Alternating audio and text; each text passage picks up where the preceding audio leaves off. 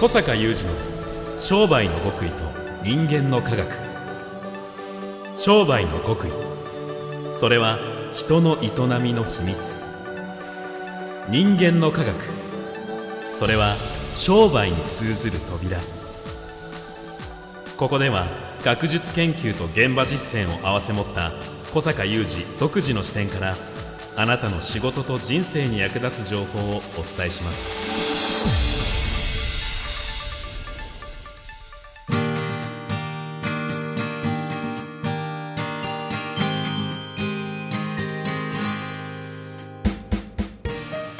こんにちは小坂雄二です。こんにちは三代田悟です。2023年7月13日の番組です。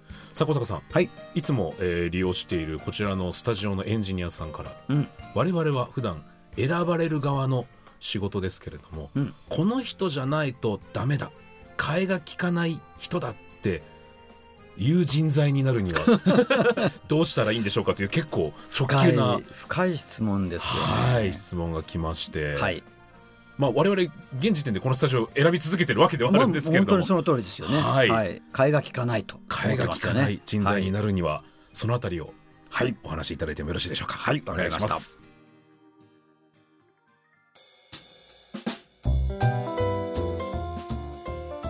まああらゆる商売人が知りたいことですよね。うん、これまたね、まあ、質問がいいと言いますか、はいあの今日お世話になってるエンジニアさんがそういう意識を持って仕事をしてるっていうところがまずいいですよね。うんそうですね。これ本当にねあのもう先にその話をしちゃうんだけどもう四六時中私も主催しておりますワクワクマーケティング実践会の会員さんたちに言い続けてるんですけども結局社会の中であなたが価値があれば買われるし、うんうんうん。より価値があれば高く買われるし、うん。だけど価値がなくなったらどう頑張っても買われないので、はい。大事なことはまさに価値ある存在になることって非常に言ってるわけですよ。はい。でこれやっぱり意識してないといけないね。うん。四六時中、うんうん。というふうに思うしましてやこう会社の経営者であったり個人事業主フリーランスであったりってなるともう本当にそうやって選ばれていかないといけないからね、まあ、そういう意味ではまずこのこういう質問がポンと出るというのが素晴らしいと。はい。でまあそんな中で私自身ももう会社を立ち上げまして30年以上ですけども、意識し続けてる。どこがポイントかな？と思うと、うん。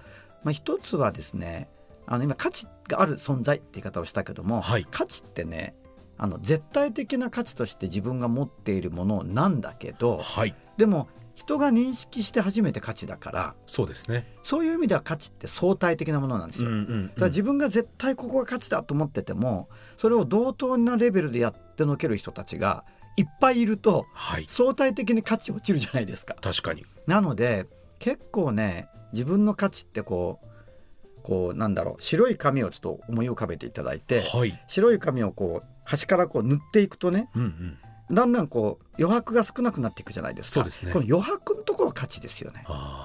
もう埋められちゃってるところではなくそうそうそうちゃんとスペースを確保できているところ。むしろ価値っていうのはそういう相対的なものであるっていうふうに私は思うんですよ。うんうん。ということが一個と、はい。それからもう一つはあのーということは自分がその他者に埋められない部分っていうのは突出してるわけじゃないですか、うん。ある程度ね。はいところがこれはこれまでに何千人何万人という経営者とかビジネスパーソンを見てきて思うんですけども突出してるその人の価値につながるものつまりは選ばれる原因となるものはい。本人割と気づいてないっていうのが多いんですね。あ自分自身が気づいてない。気づいてない。気づいてないものが選ばれる要素だということが結構ある、おおそうなんですね。なぜかうん。というと、突出してるものっていうのはその人にとってはい。往々にして楽にできることだからなんですよ、ああなるほどうん、だから自分が楽にできるので、うん。他の人も楽にできると思ってる。ああ大体。特殊なことをしている自覚がない。自覚がない。の、うん。でなんかすごく自分も頑張ってやっててできるようになってきたみたいなところだと、うんうんうん。俺これぐらいできるようになってきたからここでこうちょっと選ばれていくんじゃないかとか思いがちだし、はい。別にそれはそれで間違ってないんだけど、うん。案外何千人何万人と見てきて思うのはいやあなたここ突出してますよね。うんうん。えそうですか？こんなことが？なんかこんなん朝飯前なんですけどうん。みたいな。うん。いやそれを朝飯前にできる人はほぼいませんみたいな。結構ある。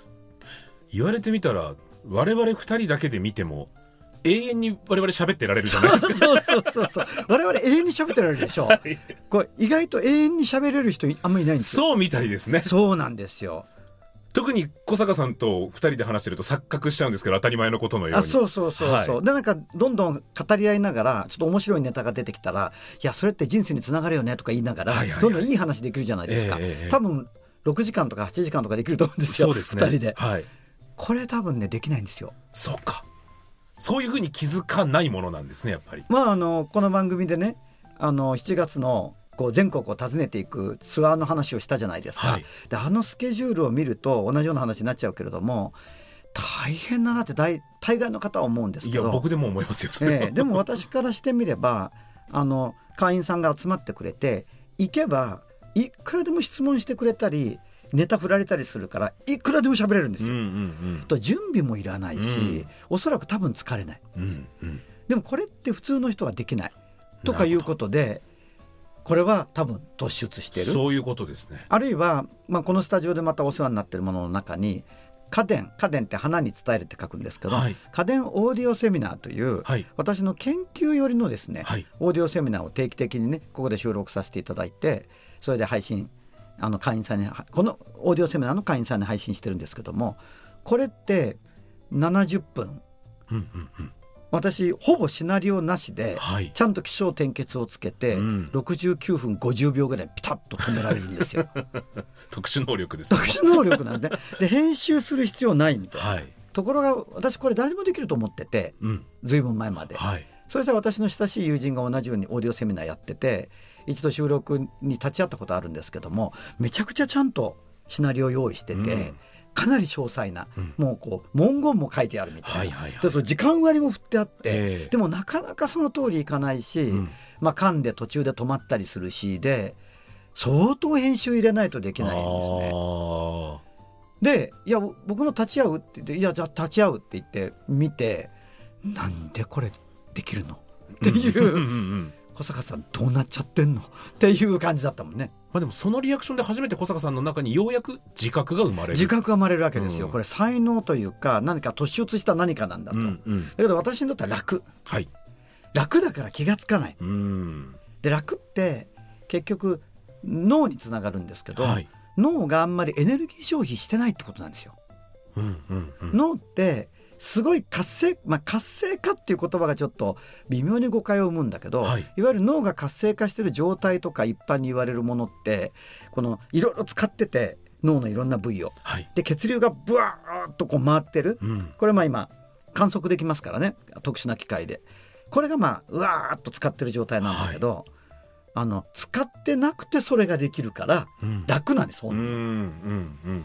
ということなので案外どこで選ばれるかって言った時に自分がこうどん頑張ってここで選ばれようと思って努力してる領域も大事だしかつここ。うん。で不意に人からこれ言われたりすることがあると思うんだよね。はい。でそれどうしてそんな簡単にできてんのとか、いうん。やこれいやありがとうやってくれて大変じゃなかったとか そうそう言われた時がええチャンスですよね。ああなるほど。そう。そっか。じゃあもうみんながみんなこれを目指すべきっていうことは当然ないですしそうそうそうそれぞれの、まあ、もしかしたら見えざる魅力を非常に多いいですね。そしてこう自分が例えばここはややりたい選ばれたいっていうふうに努力してる部分とかと、はい。掛け算になっていくでしょ。ええそれで非常に独特な個性選ばれる個性ってのはできてくると思うんですよね、うんうんうんだからその自分が楽にできてそもそもなんだかわからないけど突出してる部う分ん。っていうのも他の人も突出してる方もいるだろうけれどもこう他の部分との掛け算だからうんうん。やっぱ掛け算掛け算掛け算になってきてこう個性になってくるよね。うん。その全体の個性がまた、まあ、能力でもあるし、はい。他の人より生産性高いええとも言える、ええ。その部分に関して、楽だからね。くどいようだけどこれはやっぱ選ばれていくといいですよね。じゃあその、まあ、ある意味レアさを出すためには当然努力は絶やさずなんですけれども発見するためにはやっぱりこう他の人の声に耳を傾けたりそうですよねですかね？意外とねさっきみたいに不意に「これ大変だったよね」とかねうんうんうんうん「いやこういうのやってるけどこれって大変でしょ」とかなんか言われる時がチャンス。意外と聞き流しちゃうやつ聞き流しちゃうんだけど、うん。自分大変じゃないけどっていう時がチャンス。ああえそれ大変なの？みたいな。なえ普段じゃああなたがやる時はどうやってんの？みたいに聞くと。うん「いや自分はなんか20分で終わってるけど2時間かかってる」とかね。うーん「えそれってそんなに探さなくてもポンポンとできるけど」とかね。はいはいはいい。うふうにして、うん。そのこの塗り絵に塗られてない自分の部分が分かるわけです。よ。うん。周りにぬ周りに塗りつぶされていない、うん、そこをちこのこの何かを持ってる。持ってない人がここを塗りつぶそうと思うと大変な努力がいるっていう、うんうんだからそこをうまくね発見してで努力も重ねて掛け算にしていくと独特な領域が生まれるよね。この独特なる領域を持つとどんどん選ばれるようになる。だって独特だから、という。やっぱついまっすぐの努力しか見えなくなっちゃうというか、うん。ラーメン屋さんだったら世界一美味しいラーメンみたいな。とかね。あのまあ、そうロールモデルも見えるからね、はい。であここちょっと磨かないとって思うところはそれはそれでいいんですよ、はい。さっきの掛け算になるから、っええええええていう感じですかね。はい。わかりました。どうでしょうか。完璧な回答ありがとうございますと。返していただきました。はい。まあでもちょっと見落としてるところも自分ももしかしたらたくさんあるかもしれないっていうのを改めて思いました。そうですね、まあ、はいこれ気づくっていうことが大事、うん。ななかなか自分では発見できない。仲間同士で一回褒め合ってみて そはれはいいかもしれませんいいかもしれないですね。はい。はい、ありがとうございます。小坂雄二の商売の極意と人間の科学。ここまでのお相手は小坂雄二と。三代田悟でした